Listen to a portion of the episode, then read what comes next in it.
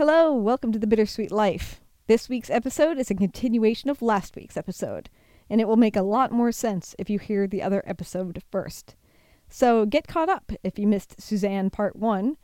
And if you are really new to the show, don't be afraid to start with episode 1. Now, I know that's a lot of episodes ago, but it might be fun to come along for the whole journey. That's up to you. And now, without further ado,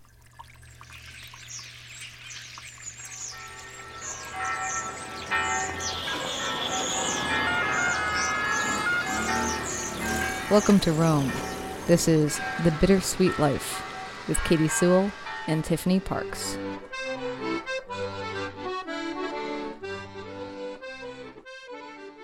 We're back. the funny thing being that to anyone listening, we didn't really go away for very long. But however, we're in a totally different mindset now, right?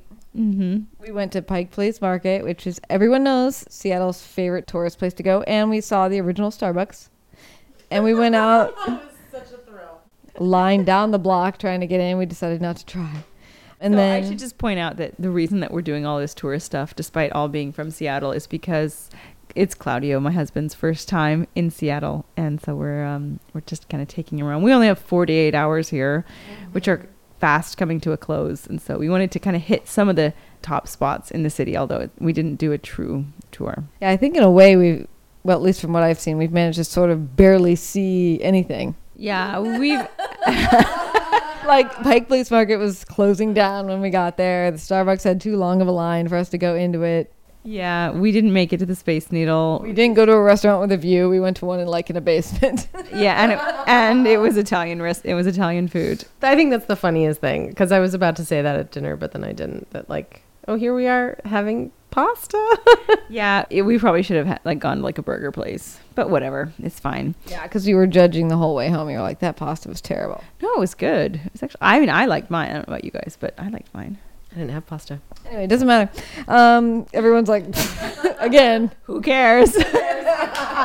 Um, so now it's also nighttime, dark outside, and we have lost a little bit of track of where Suzanne and I left off. We know that we were talking about your European travels.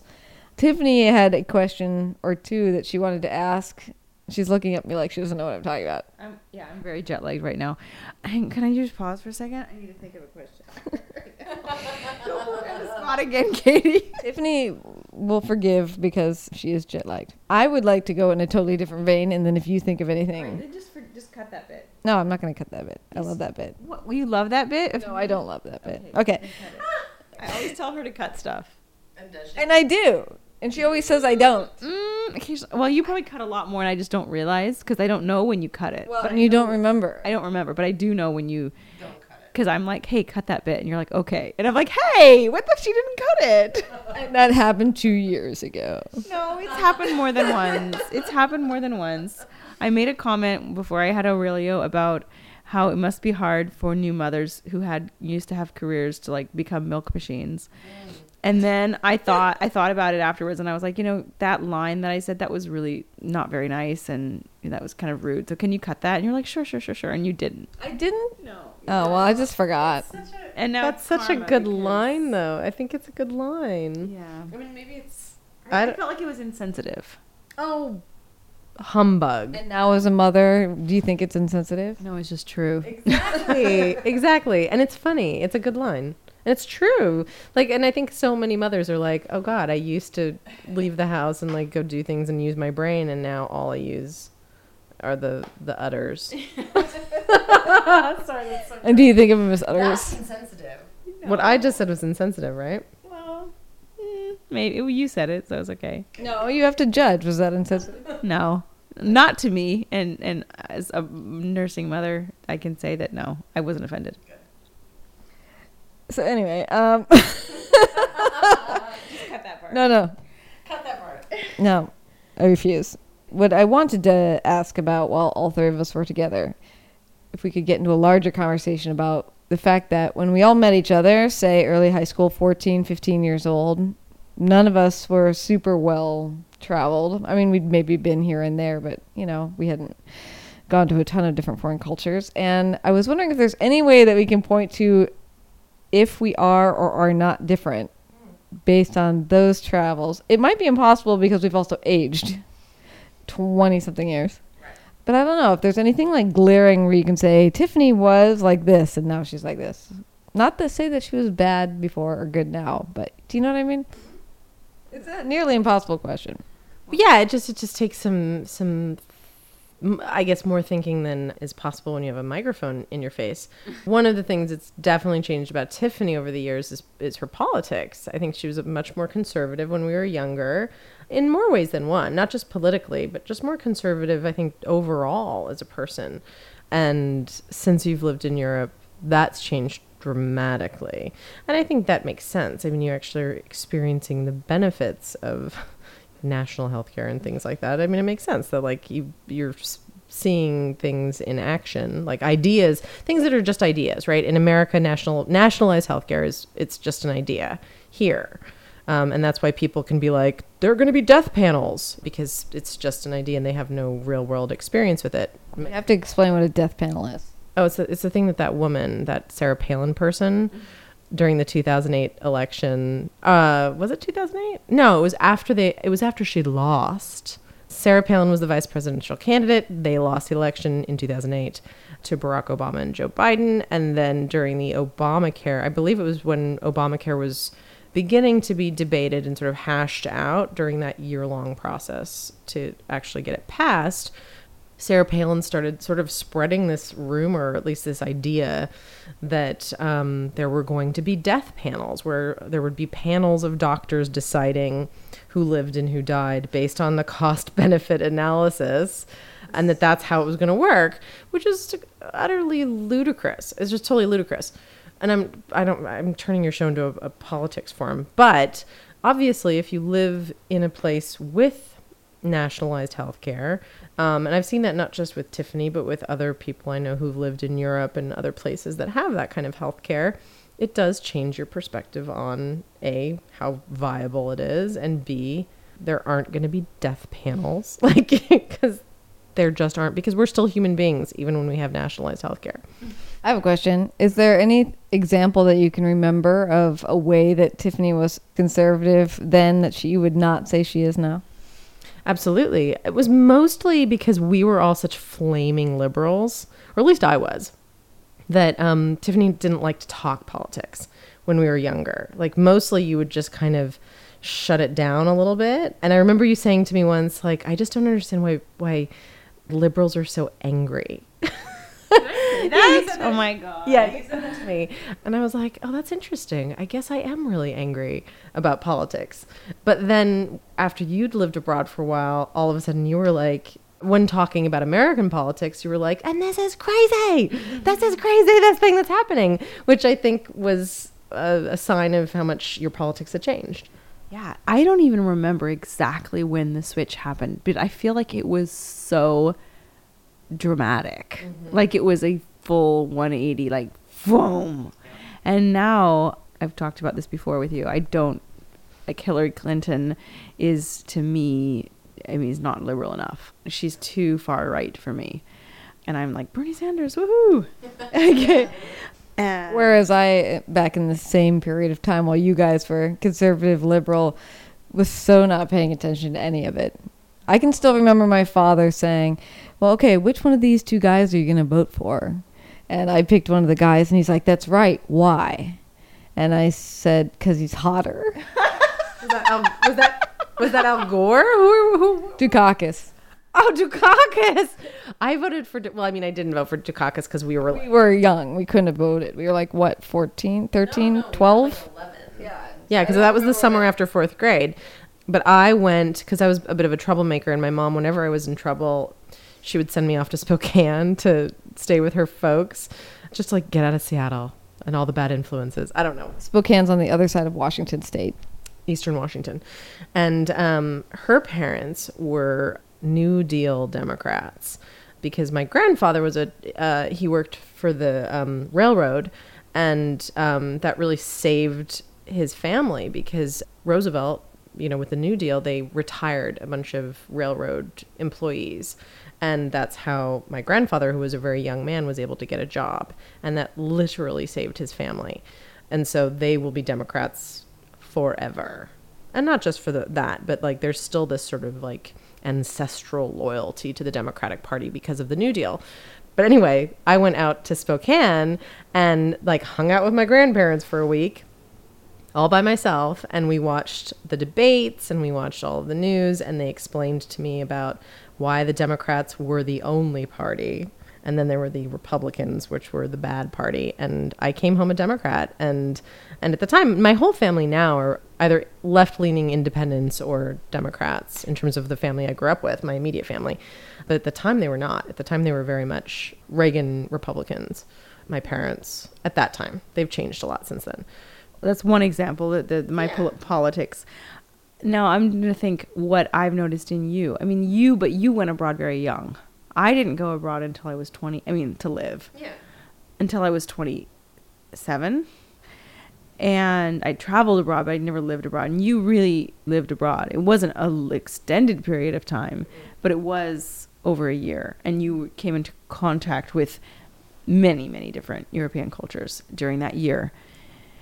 So it's hard for me to like pinpoint how you've changed because that was still so early on in your life. Katy? I mean, I think it's easier for me to look at you, Tiffany, and say how you another way that you've changed, and it would be for me to say how Suzanne has changed.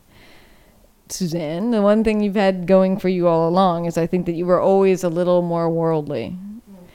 Uh, Definitely compared to me. I think I was the smallest thinker of the group, probably. Had done no international travel, had done, didn't even really think much about going outside of the country at all, as we've talked about. But you, I feel like you were always kind of thinking outward, and Tiffany too. But I think Tiffany in a more romantic way, and you in a more practical way, like in a sees the world sort of way, and Tiffany in a more dreamy way. yeah I wouldn't say there was anything really practical about my plans for Europe Dreamy too. I was I was very dreamy in a different way than Tiffany was. We were but we were both very dreamy for sure.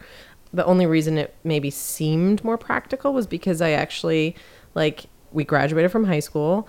You know, my parents weren't going to foot the bill. So like I st- I mean they they helped me out with, you know, a graduation present of like a Eurail pass and some things like that. So they were definitely supportive and helpful, but I had to like pay my own way in Europe and so I stayed home for a year. Originally the idea was like I'll take a year, like a gap year work for half the year and then go live in Europe for half the year. Then, halfway through that year, I had like three jobs. So I was making as much money as I could as an 18 year old, 19 year old. And then halfway through that year, I realized that it wasn't enough for me to learn German before I went to Europe, that I also needed to learn French. Literally on a dime. It was like one afternoon. I was like, okay, I'm going to catch up because this was probably in December. And so in January, a 102 class in French would start at the community college. And I was already taking the 100 level German classes there to learn German. And I was like, I'm going to spend the Christmas break doing French 101 so that I can test out of that. And then I'm going to start French 102 along with German 102 in January. And I'm going to stay in Seattle for a year in order to learn French and German and save more money. And I'm going to go to Europe for longer than just six months or whatever. I'm going to stay as long as I can, as long as I can afford to stay. Again, this is not exactly practical. This was like, as my father would put it, a whim of iron, where it was like I just had this whim and I was like, that's what I'm doing. I'm not going to waver. Um, iron. I'm gonna use that expression. yeah, that's what my father always says. The whim of iron. So anyway, so the whim of iron meant that I ended up taking two and a half years between high school and college, between staying home and saving money and then being in Europe. Um, but yeah, it wasn't. It wasn't. Ex- I think what makes it seem practical is that I did um, have a plan. Ultimately, in a sense, even though it changed on a dime. Um, to make money and to get myself there and to have some basis in these languages that I wanted to learn and know. So that might make it seem practical, but once I got over there, and especially once you've lived in a German household, even though like I'm a big believer in German romanticism, there is also a very real German pragmatism. And once I was over there living in a German household, it was very clear that I was not practical. Leaving the shower water running. I love that. I know you guys were chatting about one of Suzanne's projects that she's working out on her um, memoir, Thinking Like a Girl. And I have been lucky enough to read an early draft of this, which I'm just going to go on a little side here to talk about how incredibly fun this was for me. Because you have to understand that Suzanne and I remember a couple of podcasts ago, I was talking about how we wrote each other letters. Mm-hmm. Well, the younger that we were, the more letters we wrote. It's been getting less and less as we get older. but that year, which was, correct me if I'm wrong, that would have been 96 to 97. We wrote each other a lot of letters that year. And I was getting letters from Munich. I was getting letters from the south of France. I was getting letters from Portugal, from Prague, from mm-hmm. Dresden, like from everywhere. it was just, it was awesome. I was like, it, you know, in school, and I had my little cubbyhole. I, I guess was I in the dorm that year? No, maybe I wasn't. But I was, you know, getting all this foreign mail. I felt so important. Like I kept getting like the air mail letter like every other week. And I know these stories. I know these stories from having read her letters. And there's something different about a story that someone tells you in person and a, and a story that they tell you in a letter. Because when someone tells you a story in a letter, you have it forever and you can refer to it. And this is kind of embarrassing, but for many, many years until we were probably in our mid 20s. Suzanne and I would get together once every maybe two years and we would read our letters to each other.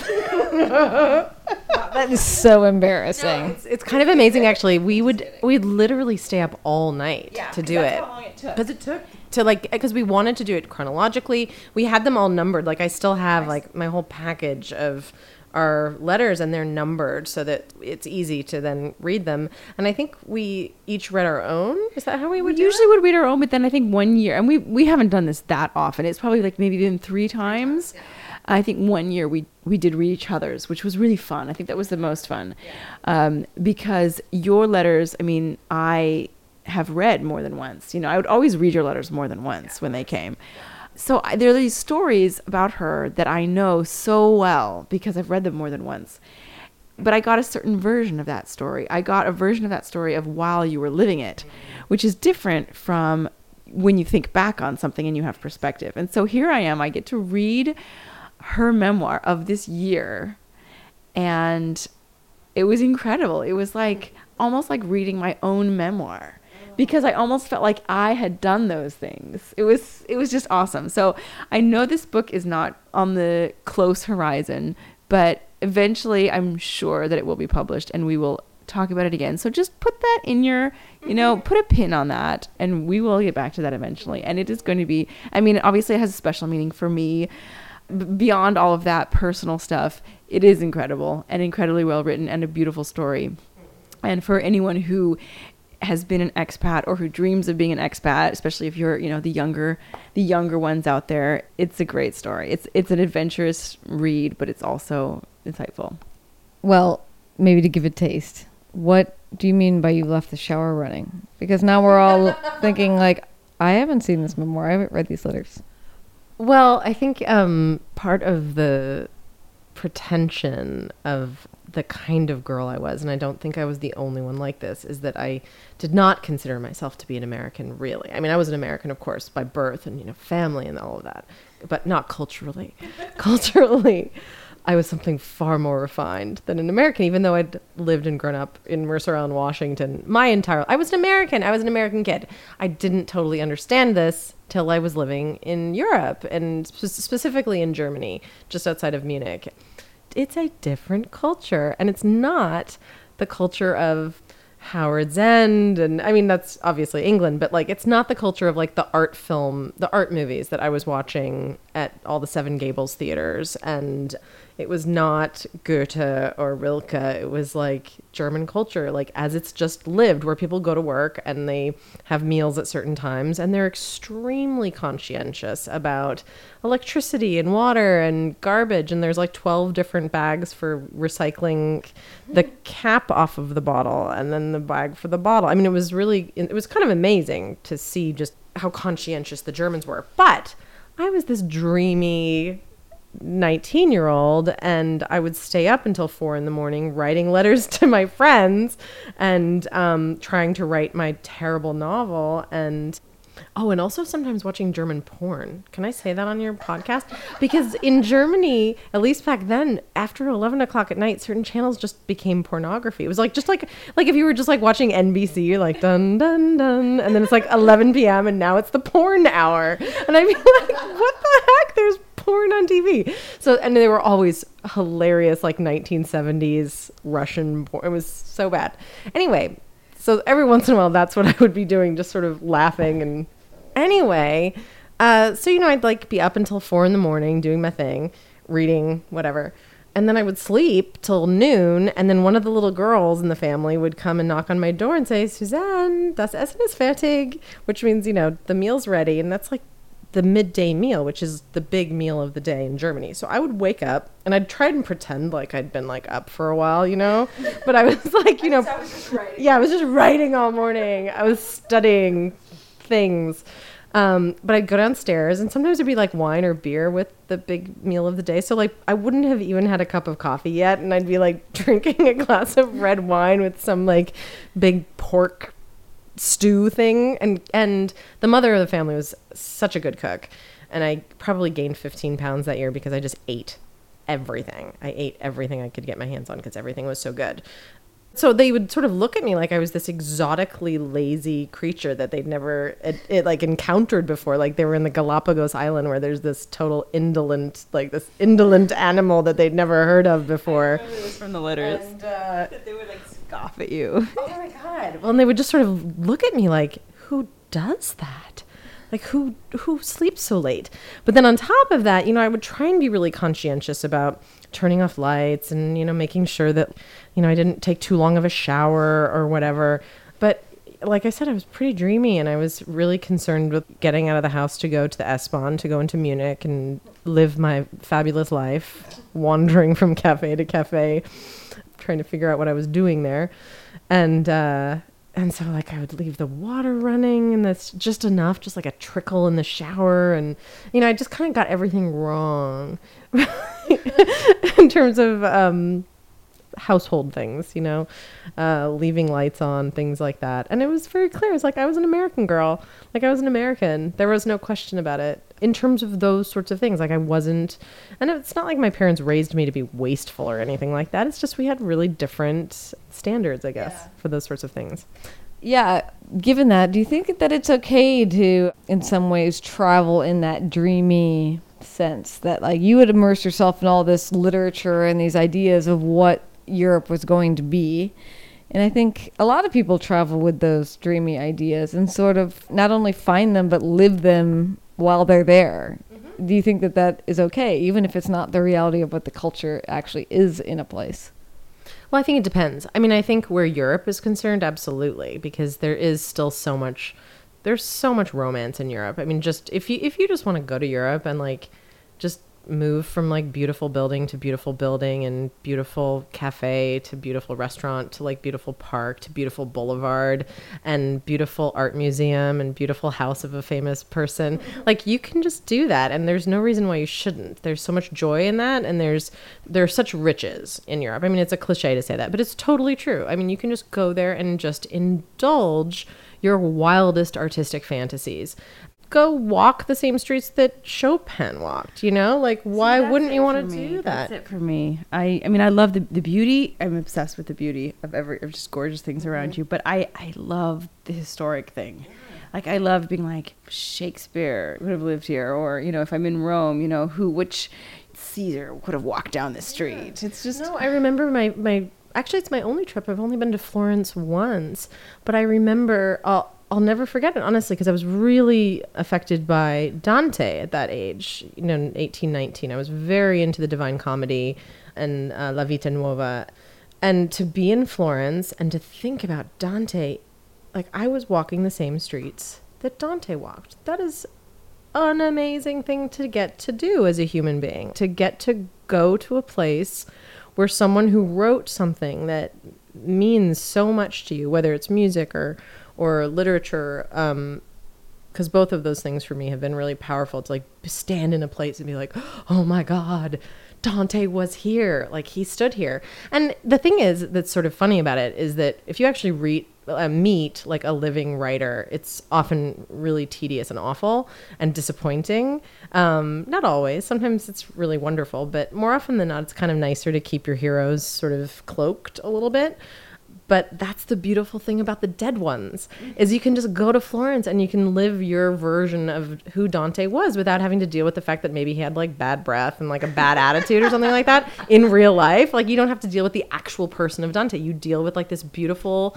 figment of your imagination that is also based purely on the best of him which is this rigor and this output this effort that he put into the world that is this beautiful poetry so yes, absolutely. Now, now where Bali is concerned, we get into some slightly dicier territory because all of a sudden, and I don't know if this is something that will change in like 200 years when all of a sudden we're more enlightened about race and about infantilizing other cultures or or or whatever. But you know, I, I think it is a little bit weirder when we go to um, to a country where romanticizing the culture means infantilizing it because that's not what happens when we go to Europe. We go to Europe and we if anything we we elevate Europeans. You know, we we treat Europeans as like better than us as or we think of them many of us who travel to Europe think of Europeans as more enlightened as as more educated, educated for sure, uh, more sophisticated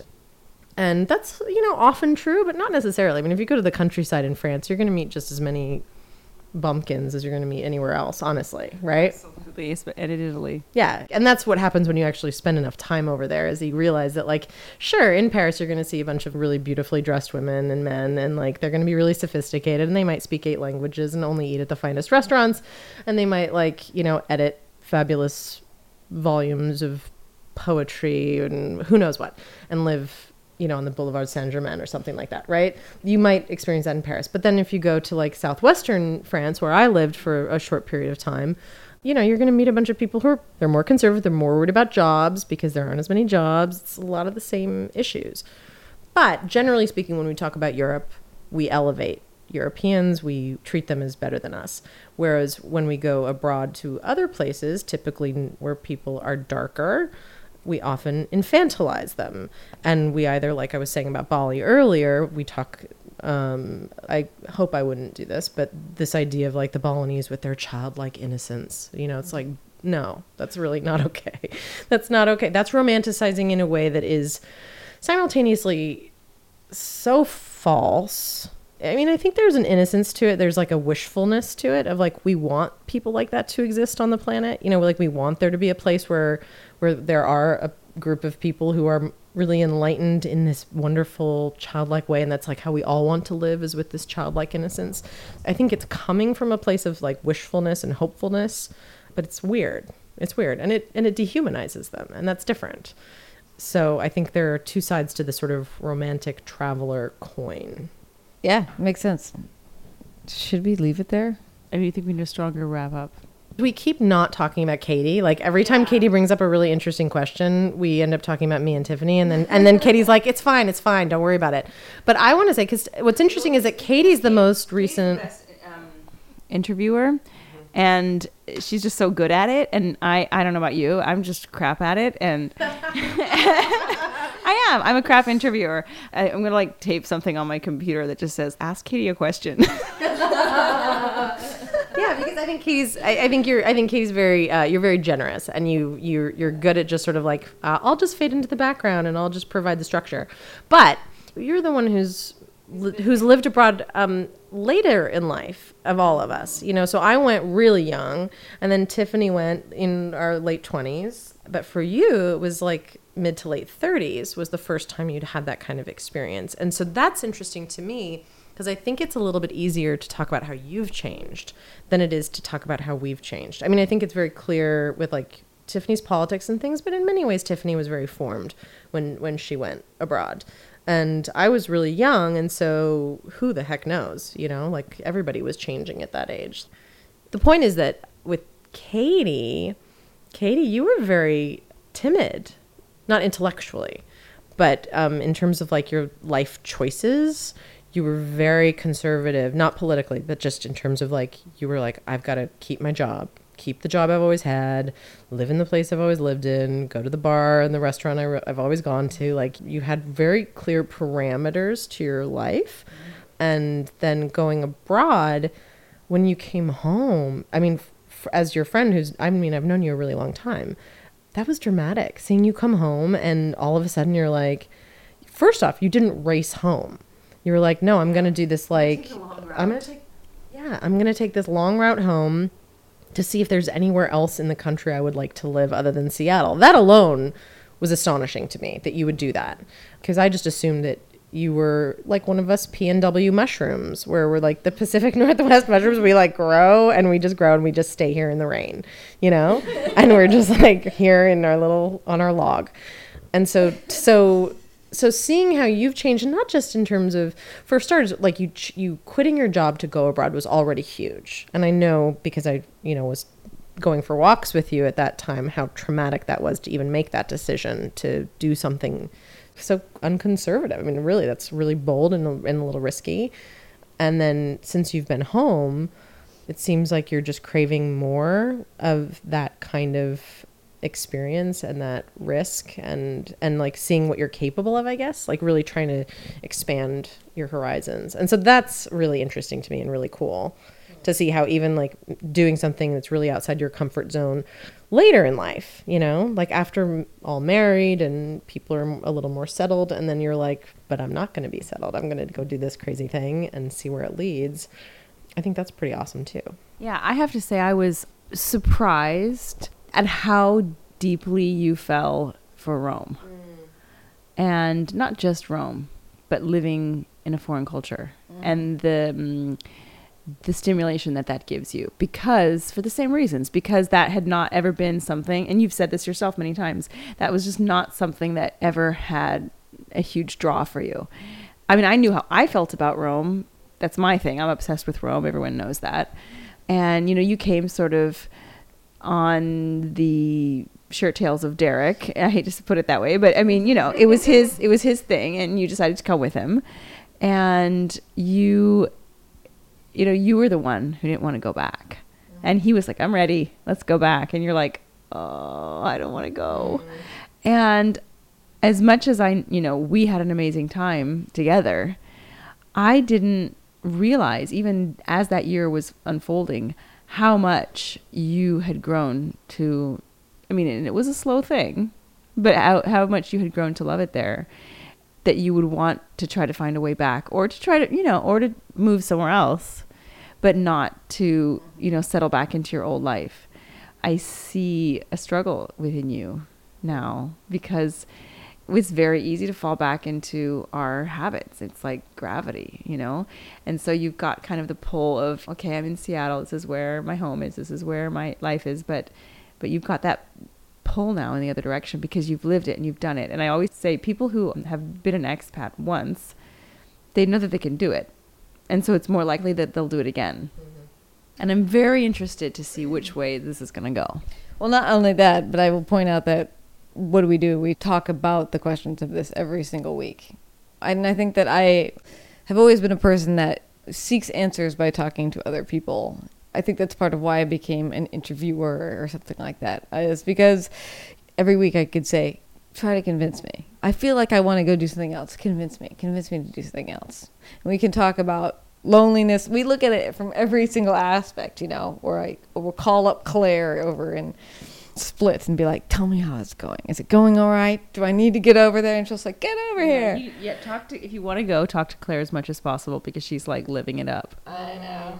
Don't talk to me because I'm like, uh, no, just kidding. well, I mean, but you're you have that perspective too because I mean that's a whole different show. Like you know, we've talked about we are going to do that show actually of when you have to realize that you're done, you're over a place now, or you are, or a place as we were putting it is done with you and it's time to go. But yeah, that's a totally different show. Mm-hmm. Um, but yeah, I will. I will. I would agree. I'm. I'm. I, I would argue. I'm. I feel completely different both Tiffany and I have come to symbolize an experimentation for people that I don't think anybody would have associated me with five years ago.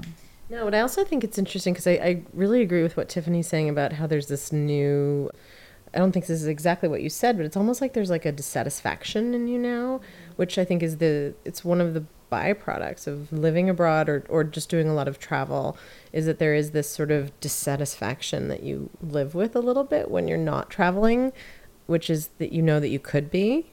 um, and you know like if circumstances were a little bit different or if you made it happen again you could be traveling you could be living somewhere else and i think for those of us who really love to travel and who love to to not just travel for a short period of time like when my husband and i went to south america it, was great because he was like we can't go for less than two months. And i was like okay let's do it. We have to make it work that we can go for at least two months.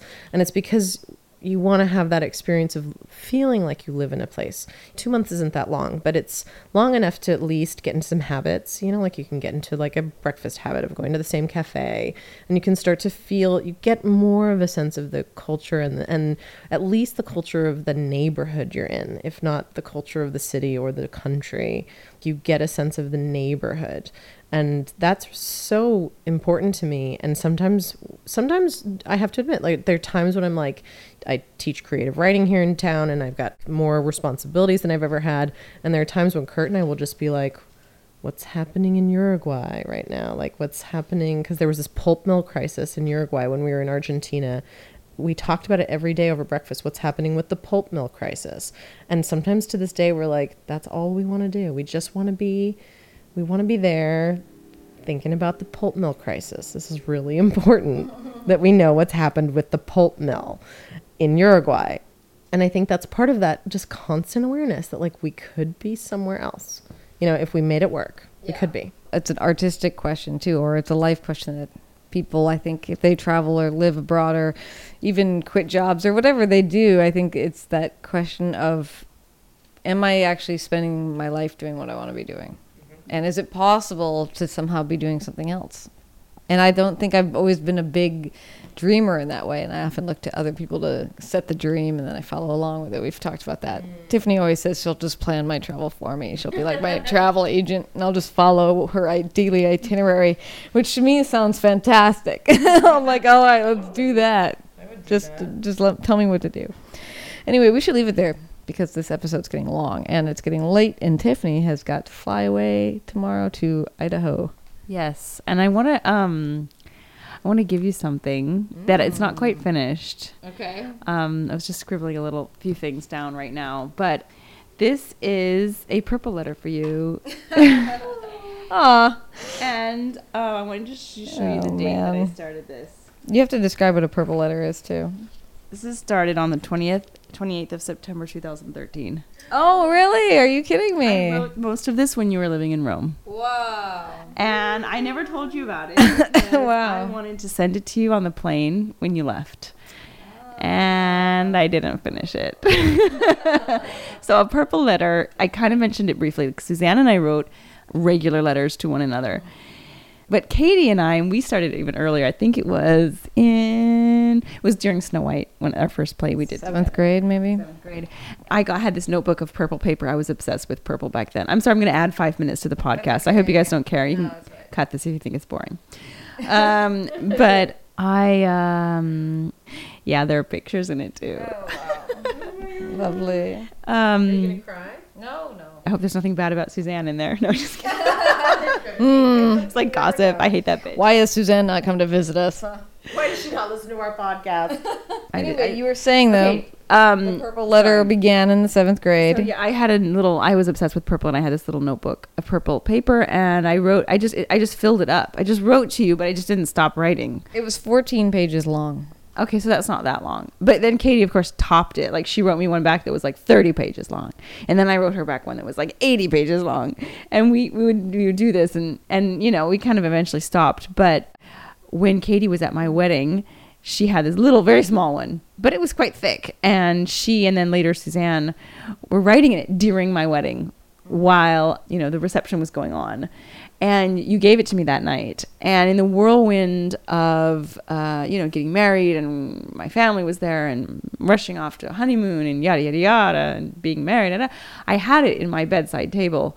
And i didn't read it for at least a few weeks if not maybe a month And then I started reading it and I I I was crying. I definitely was crying, especially as we got to the end bit, you know, where I was like it was my wedding day and you know I still keep that to this day my my my bedside table. It's always there. And so yeah, I had this idea to write this to you while, you know, during our year to capture some of our memories and also we, we do activities in these letters we, we do like you know word searches and we use like stickers and um, stuff like that lots of purple pen i don't know if i have purple pen in there anymore but point is i never finished it and i'm still not finished but i'm like you know what i'm going to give it to you anyway so there you go Well, thank you so much. Well, the other thing too is like when a purple letter is completed and passed on, it is the other person's job to begin a new one at some point and send it back. So, so yeah. Well, thank you. That's so cool. I can't wait to read about stuff I forgot happened. that's the So- thing Okay. I'm not gonna cry, so I'm I'm good. It's too late to cry, but I I can't wait to read it. All right. Well, we'll leave it there. i'm so happy that we got to have three episodes in person after so long and i'm so happy that you're not going to have to spend too much time editing them Oh, I mean, it's still gonna take forever. I know it will still take forever, but not as much as if it were done on Skype, right? That's true. Right? Okay. I am so relieved. And, and she had told me that at the most I would get one out of her, yeah, so I really appreciate it. Time. So And we haven't even talked about any kind of weird culture shock you experienced coming to the United States. But Yeah, I've been making a little mental list of the things that I'm shocked about. okay, good. So when you get home, you'll have twice as many, and we'll talk then. Okay. And until next time, this is the Bittersweet Life. I'm Katy Sewall. I'm Tiffany Parks. And I'm Suzanne Morrison. Join us again. Bye. Thanks for all the ways you support us. Give us a good rating on iTunes, maybe five stars if you like the show. It will help other people discover that we exist. Thank you. You're the best.